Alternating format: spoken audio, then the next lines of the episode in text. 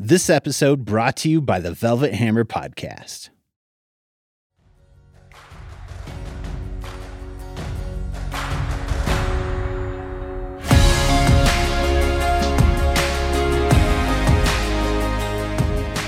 This is Young Lawyers Rising from the American Bar Association Young Lawyers Division and Legal Talk Network. I'm Sonia Russo.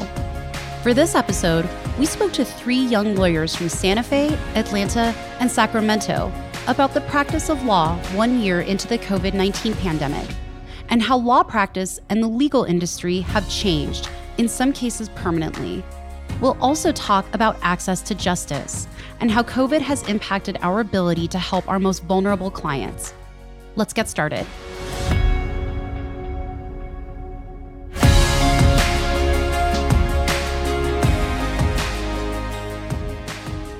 I remember the weekend when I knew everything was changing.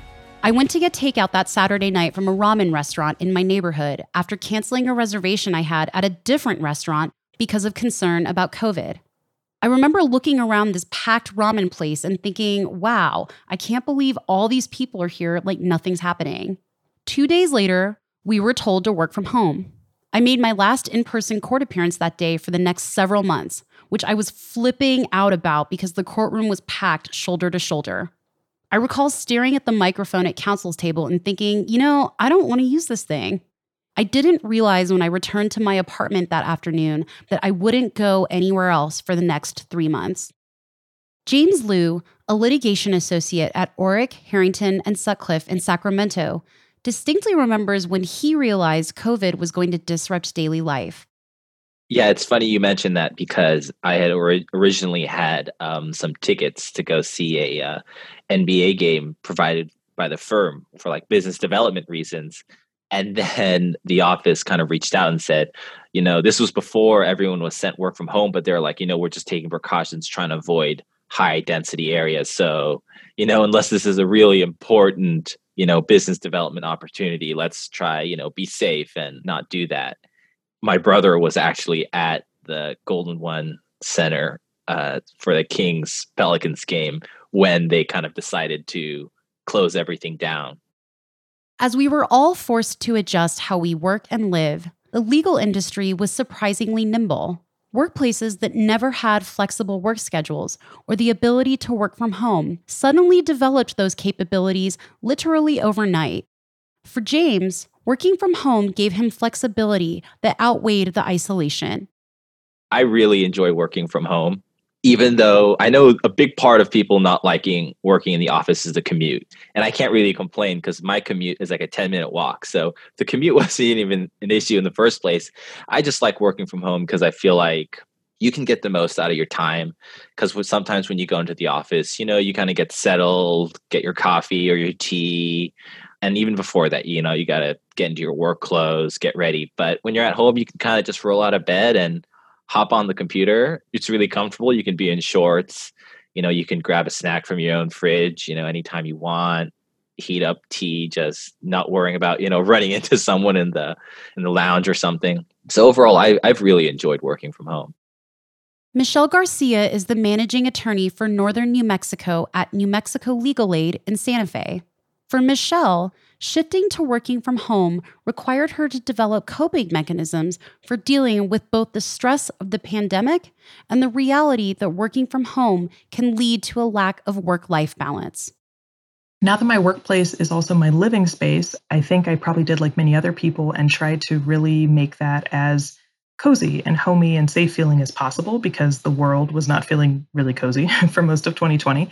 And I spent a lot of time gardening. I spent a lot of time walking my dog and figuring out, you know, what I could do that really felt like it was different and connected in a different way from the legal work that I was doing. Because even though I think the work is very important and very meaningful, there are absolutely times where I need to really take a break from that. James has been coping with the reality that as a first year associate, he needs to be available 24 7. But early in the pandemic, work slowed down. Because he's working from home, being on his laptop waiting for work around the clock was not a realistic option.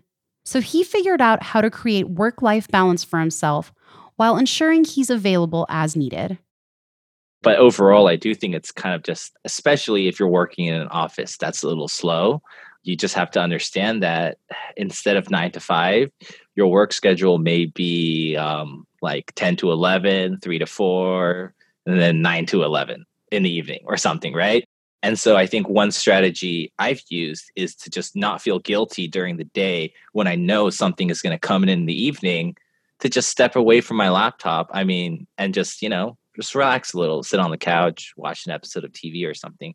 Because you have your phone with you at all times. It's not like you're going to miss anything. And so it's to really kind of spread the workout across the day and really take those times during the day to relax. Because I feel like in the beginning, there would be times where I wouldn't have a lot to do and I'll just be fretting at my laptop. And it's like, you're not accomplishing anything, right? You could be relaxing, especially if you know something like you're waiting on someone to email you back. So I think, you know, taking little breaks throughout the day, especially if you know work's going to come in later in the day, is a way to kind of, in a way, separate work from life, right? Knowing that I'm going to have work later in the day. So let's not just be glued to the laptop for 12 hours, you know, kind of portion those off. I don't know about you, but for me, living with COVID has been like Jamie Lee Curtis in Halloween, living in a terrifying axe murderer situation where you never know what's waiting for you around the corner. It could be something that would bring me happiness, like delicious takeout, or it could be a slow death, alone and unconscious on a ventilator. COVID or not, one thing we all know is that uncertainty with the economy, with whether a case is going to settle or go to trial, with whether the partner you regularly work with is going to keep giving you work, that uncertainty is an inherent part of our profession. James found that an effective way to cope with that is focusing on his mental and physical health. We never know what's coming around the corner. Things could get better, things could get worse. Like you listen to analysts and experts on the economy and it seems like some people think it's going to go up some people think it's going to go down. Same way with health experts. So you know you really have to find a way to make sure that you're mentally healthy physically healthy at home because it is just our first year right?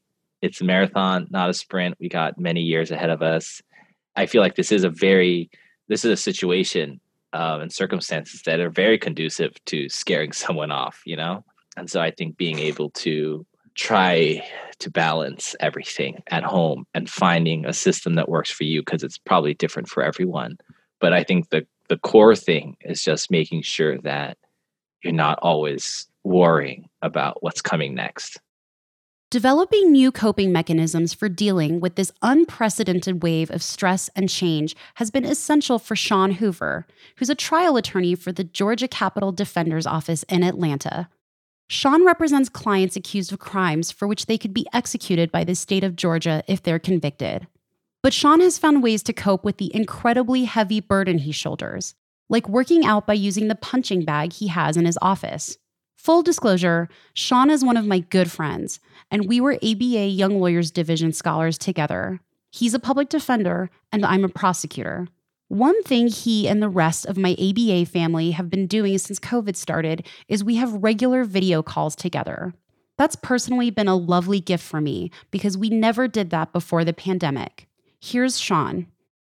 I mean, I still try to work out three to five days a week, closer to four to five days a week, simply because that's the only way. I mean, you see my heavy bag when I'm in here and I'm just I, I'm typing emotion. I need a moment, you know, moment. You know, I'm slamming on that thing. I mean, it's a lot more difficult now. But then I still have a lot of friends that I could talk to that are, you know, in the legal field. I mean, you're one of them.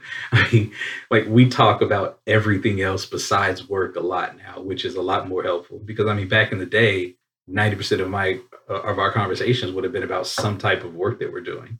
But now I know more about you and I I mean we all know more about each other now personally simply because so I mean that helps.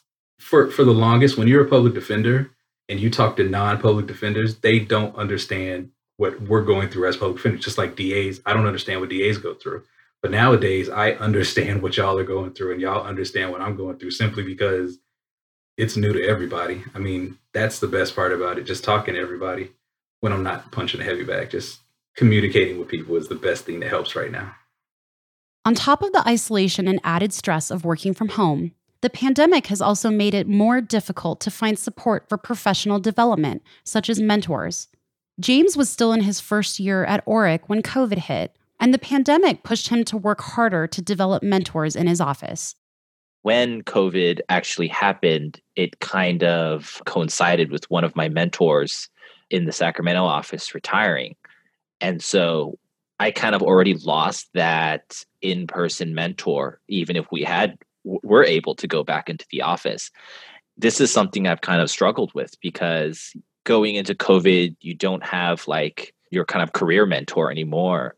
It was tough, but the firm kind of, you know, there was like a firm wide career coach you could reach out to, but that's still not the same because they are kind of helping everyone out. So I kind of just had to overcome this anxiety or this uh, social obstacle of just you know either you know i don't have a mentor or i just need to reach out and get one. And so i kind of just started taking the initiative to email people that i had worked with and had good relationships with just more general questions. And it was really hard to start doing that because you just get like uh, you're like oh do they think i'm like bothering them? You know a lot of people have kids at home. It's like they have even less free time but eventually, you know, I found a couple more senior attorneys that were pretty happy to, you know, provide 15, 30 minutes every couple weeks to, you know, check in with me and make sure things are going well. In terms of that, I think I was able to get over that mentorship obstacle, but it was definitely tough and kind of nerve wracking to start. In terms of professional development, COVID has not been without its silver linings for James. He got involved with Orrick's pro bono efforts, which gave him the opportunity to quickly develop practical litigation skills in his first year of practice that pre COVID he might not have been able to do otherwise. So, Orrick is really great in that they have like someone dedicated just to pro bono, like a pro bono coordinator. There's just like a lot of different opportunities. And so I filled up a lot of my time doing all sorts of stuff that I think I would not have been trusted to handle as a first year normally it was really nice because it was like a usually the pro bono projects were like me and one partner and that's like way more partner interaction than you would normally get on like a big staffed case you know you usually talk to like a managing associate who then is reporting to a senior associate who's reporting to partners and so i was able to you know develop some really good relationships there and just learn more about how i should be doing things I think one of the biggest projects I was on was an, an asylum case. I was brought on midway through the process already. I was able to handle all like this filing stuff, you know, all these deadlines. And, you know, as a new attorney and in law school, they don't really teach you how to draft motions or anything, right? And so I was a little panicked and a little nervous at first, but at, when I got through that whole ordeal, I felt way more capable than I was going in. We hope you're enjoying this episode. We'll be right back after this message from our sponsor. The Velvet Hammer podcast is a down and dirty look at what really makes trial lawyers tick. Nationally recognized and award winning plaintiff attorney, Karen Koehler is an aggressive, charismatic, and dominating litigator wrapped up in a sweet little mommy grandma package. Her colorful stories teach lessons drawing upon 35 years of experience including the sensational four month Ride the Duck trial in Seattle. Subscribe for free on your favorite podcasting app. Welcome back, listeners. We're picking up right where we left off. We now return to our episode already in progress. For Michelle and Sean, who are both public interest lawyers in different sectors, COVID has drastically changed the way they practice law, perhaps permanently.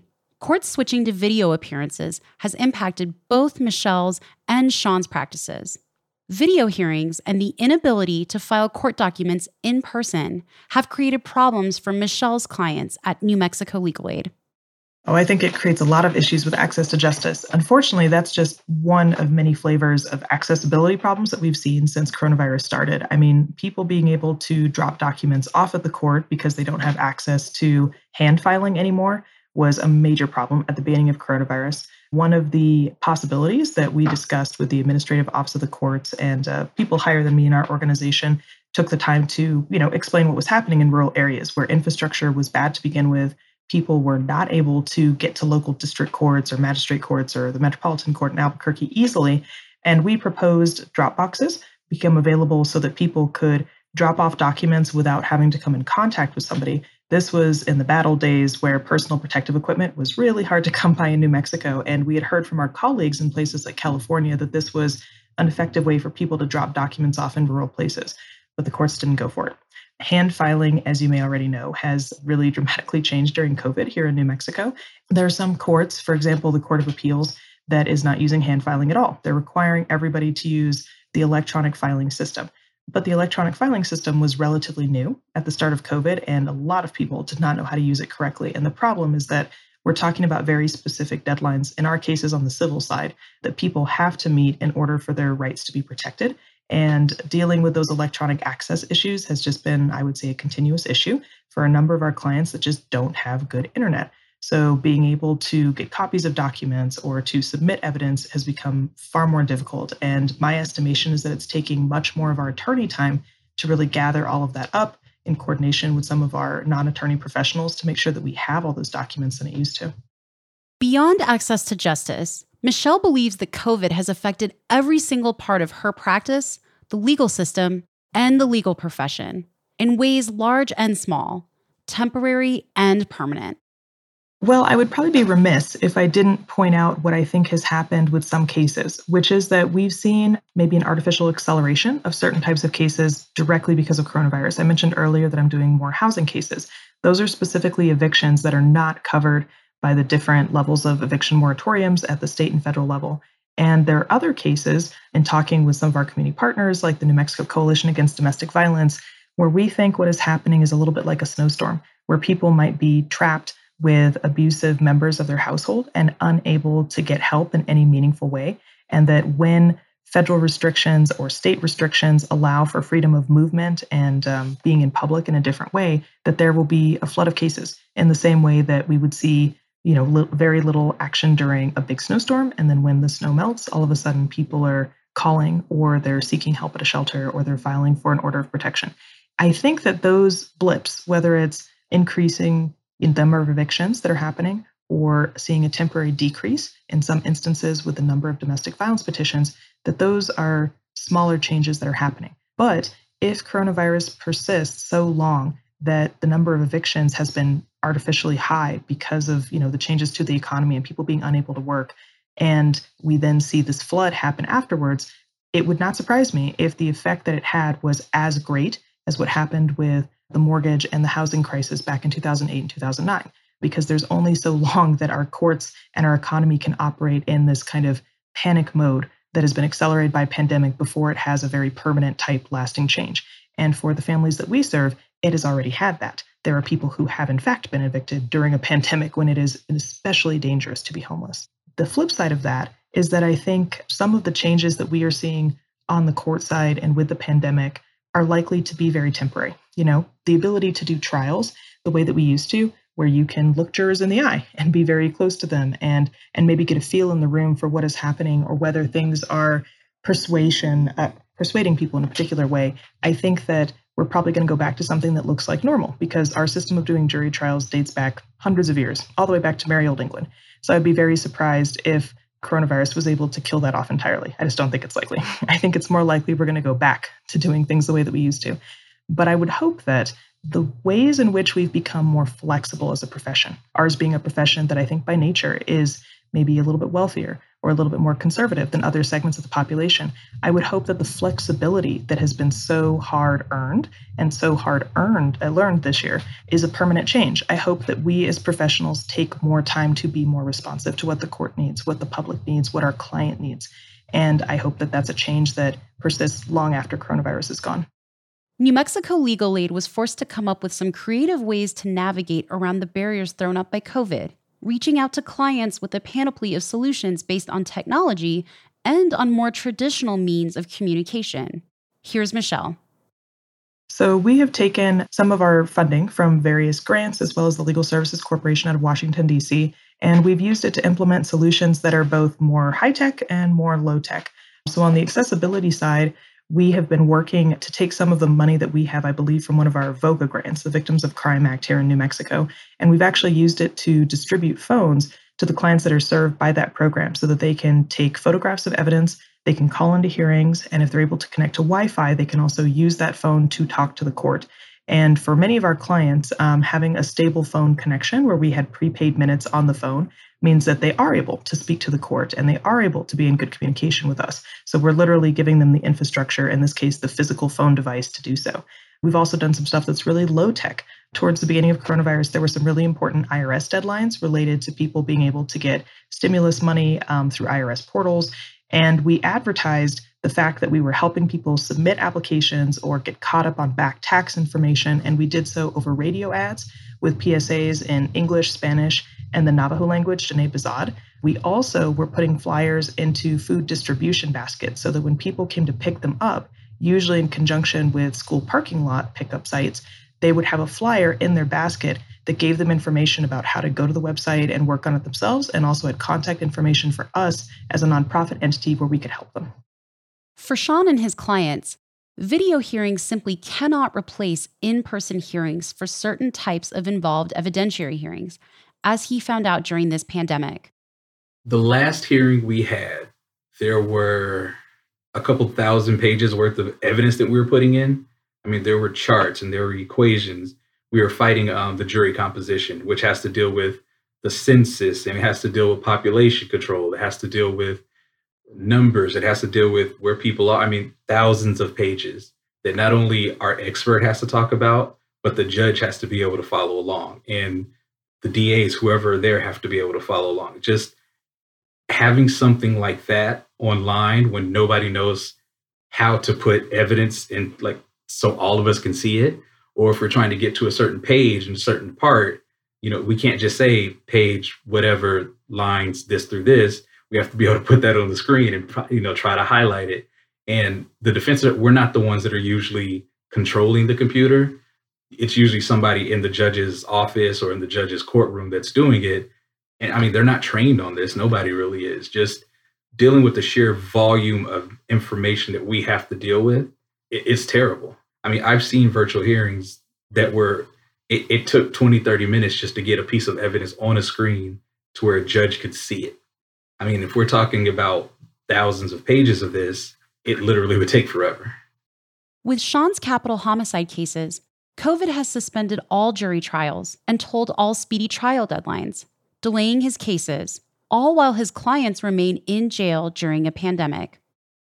In Georgia, we have two different types of speedies. We have a constitutional speedy, which basically, to make a long story short, everyone who gets arrested for something has a constitutional speedy basically what that means is without filing anything, that person's case has to be put in front of a judge at a certain amount of time. Usually it's around six months, sometimes it's less, sometimes it's more.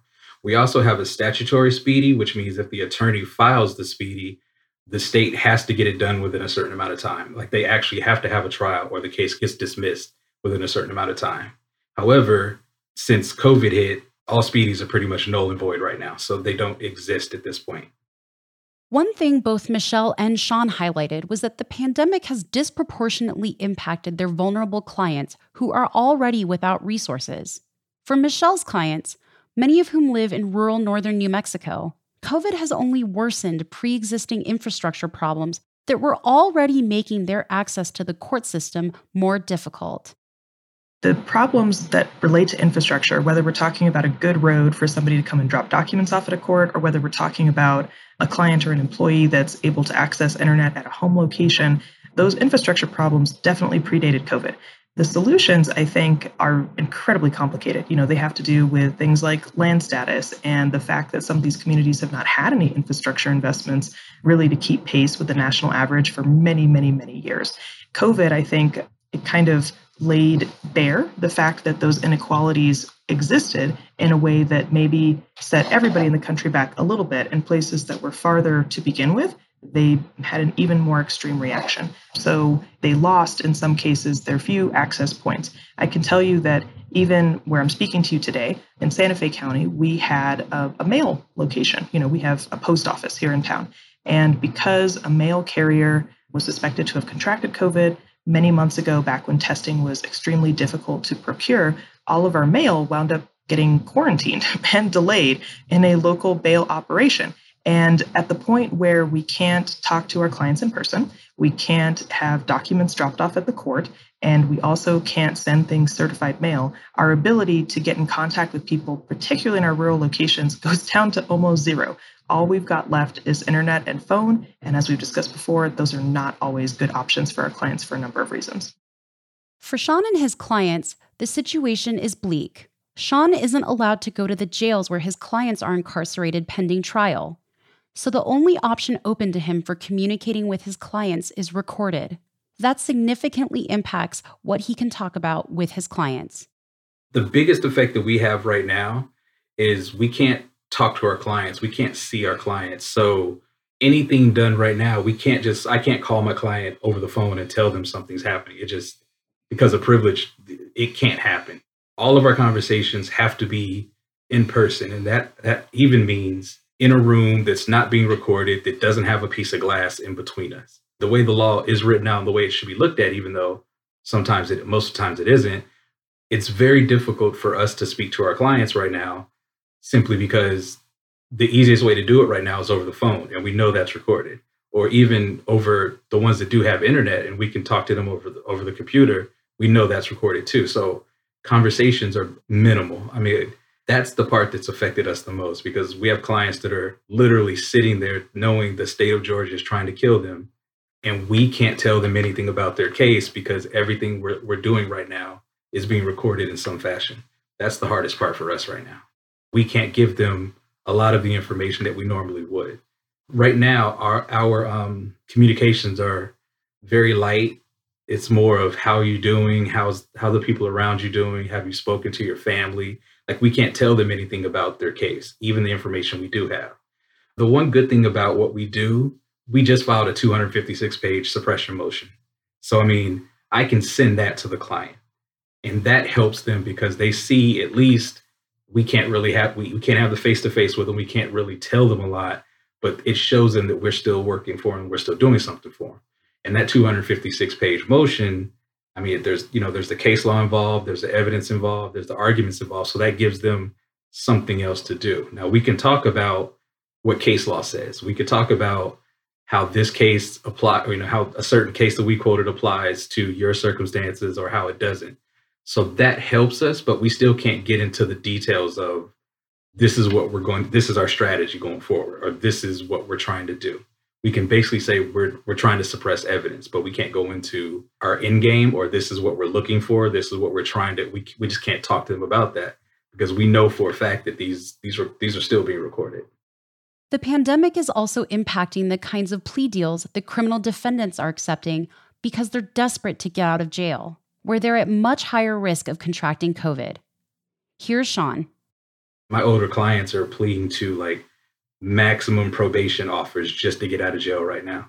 So something that, you know, down the line, you're looking at five to 10 years of probation, they're doing 25 to 30. Like it's it's a ridiculous amount of time that people are actually pleading to because they want to get out. Not knowing that, I mean, we all know 30 years, you being on probation for 30 years is just the system is waiting to bring you back. That's all that really is. I mean, the money alone is a ridiculous amount of money. It's staggering. But I mean, people people want to get out of jail. They want to get away from cells where there are other sick people there, and they want to get home to their families. Who some of them could be sick. I mean, I get why they want to do it, but it's it's scaring me because not enough judges are stepping in, and a lot there there are a number of DAs that are taking advantage of a lot of people right now. So that's the biggest thing. And like I said, it doesn't affect my clients, but it affects the majority of the people that are that are getting out on, on sentences right now. Sean believes that the consequences of defendants accepting much worse plea deals than they might otherwise have because of COVID will impact the criminal justice system for years to come. What I think is going to happen is we're going to get a ton of, if not appeals, we're going to get a ton of habeas stuff. We're going to get a ton of bringing this back for, to, you know, to change the sentence. I mean, that's that's the problem that's going to happen, but it's going to take some time. For something like that to happen, it would it would have to take a large amount of people and that's only going to be over time. The DAs and the judges are stronger than public defenders. They're, I mean, they have when it comes to them being in the in the um the state senate, they have the people there that that backs them more than backs us. I mean, counties in Georgia get sued all the time because they're doing something, but we can't. That process takes 10, 20, 30 years sometimes. So it's going to get resolved. The problem is a lot of people are going to be hurt before it gets resolved, simply because that's how this system is, unfortunately. Sean reflected that beyond imposing significant barriers to representation for his clients, COVID has also changed legal practice for the young lawyers that he works with in good and bad ways. On the one hand, younger lawyers starting now have to be better with video conferencing technology. But on the other hand, they have to understand that because motions won't be heard for months, there are no more baby steps. Things are different now than they were a year ago. A lot of the young attorneys, just like me, I, mean, I interned in the public defender's office all three years of law school. So I saw one way of doing everything. That's changing now. The good thing is the younger attorneys understand Zoom better than the rest of us. They they understand how to use it sadly. Like my I think my nephew understands Zoom more than I do at this point. So I mean, that's a good thing that they're going to be ready for that. They're coming into a new system, which could be good, could be bad. I think part of it could be good because the way things were done in the past, it has to change now. And I'll just I'll leave that in regards to public defenders. The way certain public defenders were taught to do things, we can't exist like that now. We can't take these little motions for granted anymore. I'm filing a motion to get your client in court. I mean, a day for you filing a motion could be two, three weeks. Now it could be three or four months before you get that person in. I mean, things are different now. So that's a good thing. And they're going to come in running because they're going to have to. I mean, there's no no baby steps anymore in this. It's you you start running or you're going to fall. So I think that's a really good thing, especially if they're prepared for it. I just think they're going to be better prepared. Like if this were me when I came out of law school you give me 300 cases, I would feel overwhelmed. But I mean, I was never prepared for what we're doing now. So I'm glad they're getting a look at it now before things before they were set in the ways that I was set in because it's taken me a while to transition. I think their transition is going to be a lot quicker than mine was, which is a really good thing. In addition to younger lawyers getting more experience in court, for example, or really hitting the ground running, as Sean just talked about, another silver lining of COVID is that the legal profession has had to change to be more flexible. That's a change that Michelle thinks will last. I would be very surprised if we was if we had fewer options at the end of this. I also think that telework has really shown the both the necessity of having some of those serendipitous conversations that happen with your colleagues that are unstructured time. And I also think that it's shown maybe the foolishness of saying that people need to be in one place to do work in a particular way. One thing that I've noticed when I read articles about management during COVID is that there was a style of management where people felt like they had to individually check somebody's work, maybe what they were doing each hour or what they were doing each day or what they were doing each week. I hesitate to use the word micromanagement, but some people might call it that. And I don't think that that's possible in the same way during COVID when you're not in the same physical space. And so I think it's going to force some management styles to become more creative and to really maybe be more task focused, where in the past we were focused perhaps more on hours or billable work. And I think the legal profession in general has been focused on billable hours probably for decades, if not centuries. And this concept that you can take an attorney time and use that professional metric and say, okay, we're going to slice it down to 0.1 of an hour is maybe also on its way out because if we believe that the way people work is better measured by tasks than it is by hours, then the legal profession, I think, is going to have to reckon with how we consume time and how we spend it on behalf of our clients. I would hope that one of the things that comes out of coronavirus is that we as a profession are a little bit more thoughtful about how and when we spend our time. Obviously, it's the understatement of the year to say that COVID has required all of us to adjust the way we live and work. All of this change can be incredibly disorienting, even now, one year into this pandemic. James has this advice for first and second year lawyers who are feeling adrift right now. Any young attorney that's like a first year like us, or you're going in, like, you're definitely not alone. There are young attorneys across the country that are probably feeling nervous and lost. I definitely think just just reaching out to people, you know, getting a lot of different opinions, a lot of different that leads to a lot of different you know perspectives and that can help you kind of survive this crazy situation. After an incredibly challenging year michelle has one piece of advice for young lawyers that's really just a great rule to live by. You have agency. You can exercise control. If you're not happy doing something, change what you're doing.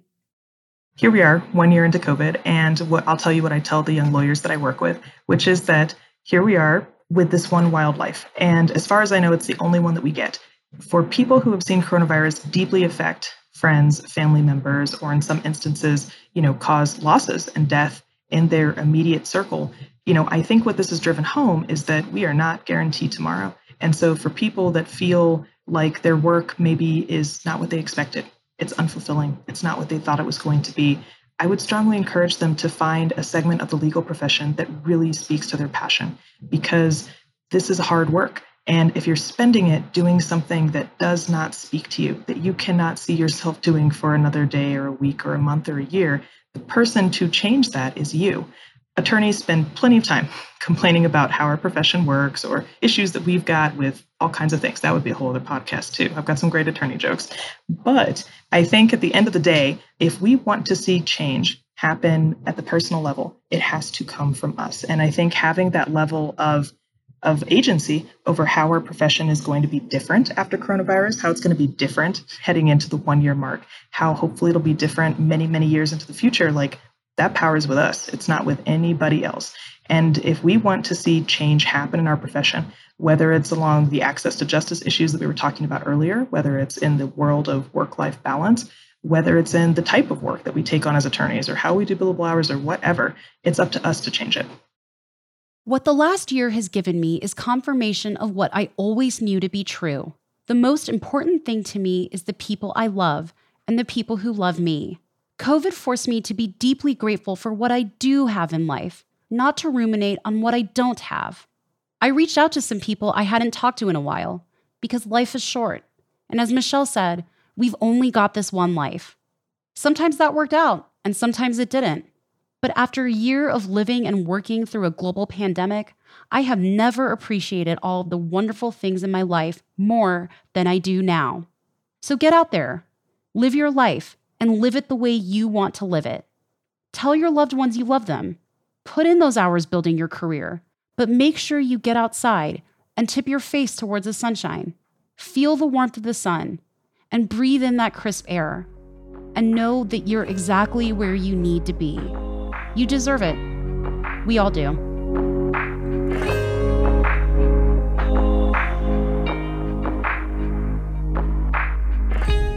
To close our show, Matthew Kerbis has this episode's Financial Wellness Minute.